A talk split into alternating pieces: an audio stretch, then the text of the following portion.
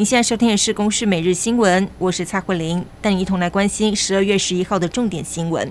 上个月高检署侦破有现役与退役军人遭到中共吸收，在台湾组共谍组织，除了外泄军力部署等机密文件，现在更传出曾经一千五百万美元为报酬，要策动飞官趁着共建接近我国二四海里军演的时候，驾驶军用直升机前往停靠共建。国防部长邱国正则坦言，中共近年来对台湾有很多的拉拢动作。国军一直都有在强化保防教育，发现不对劲，除了提请减掉单位，也会同步做损害管控。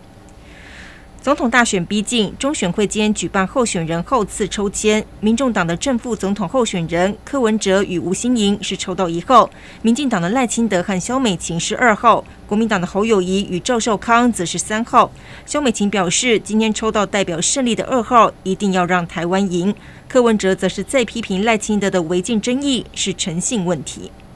台湾高房价造成民怨四起，政府也祭出了一连串打炒房的政策，其中囤房税二点零已经在日前送出财政委员会。原本上星期立法院将针对没有共识的条文，待院长继续协商，取得共识之后，便可以在二三读通过。没有想到最后还是没有被排审。上午民间团体和立委则召开记者会，呼吁应该在休会之前三读房屋税条例与所得税法的修法，否则将让修法的法案遇到届期不连续而全数归零。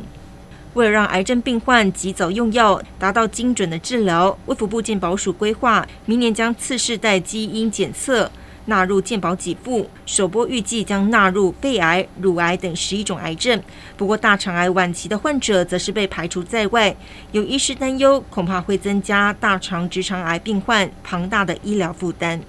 俄罗斯在二零二二年二月入侵乌克兰以来，华盛顿已向乌克兰提供超过四百三十亿美元的军事援助。乌克兰总统泽伦斯基明天将与美国总统拜登会面，因为拜登政府提出来大约一点九兆元台币援助乌克兰的计划，已经先后被参众两院驳回。而在俄罗斯方面，则是生效一项政府的法令，规定被禁止出国旅行的俄国人，必须在接获通知之后五天之内，将护照缴交给有关当局。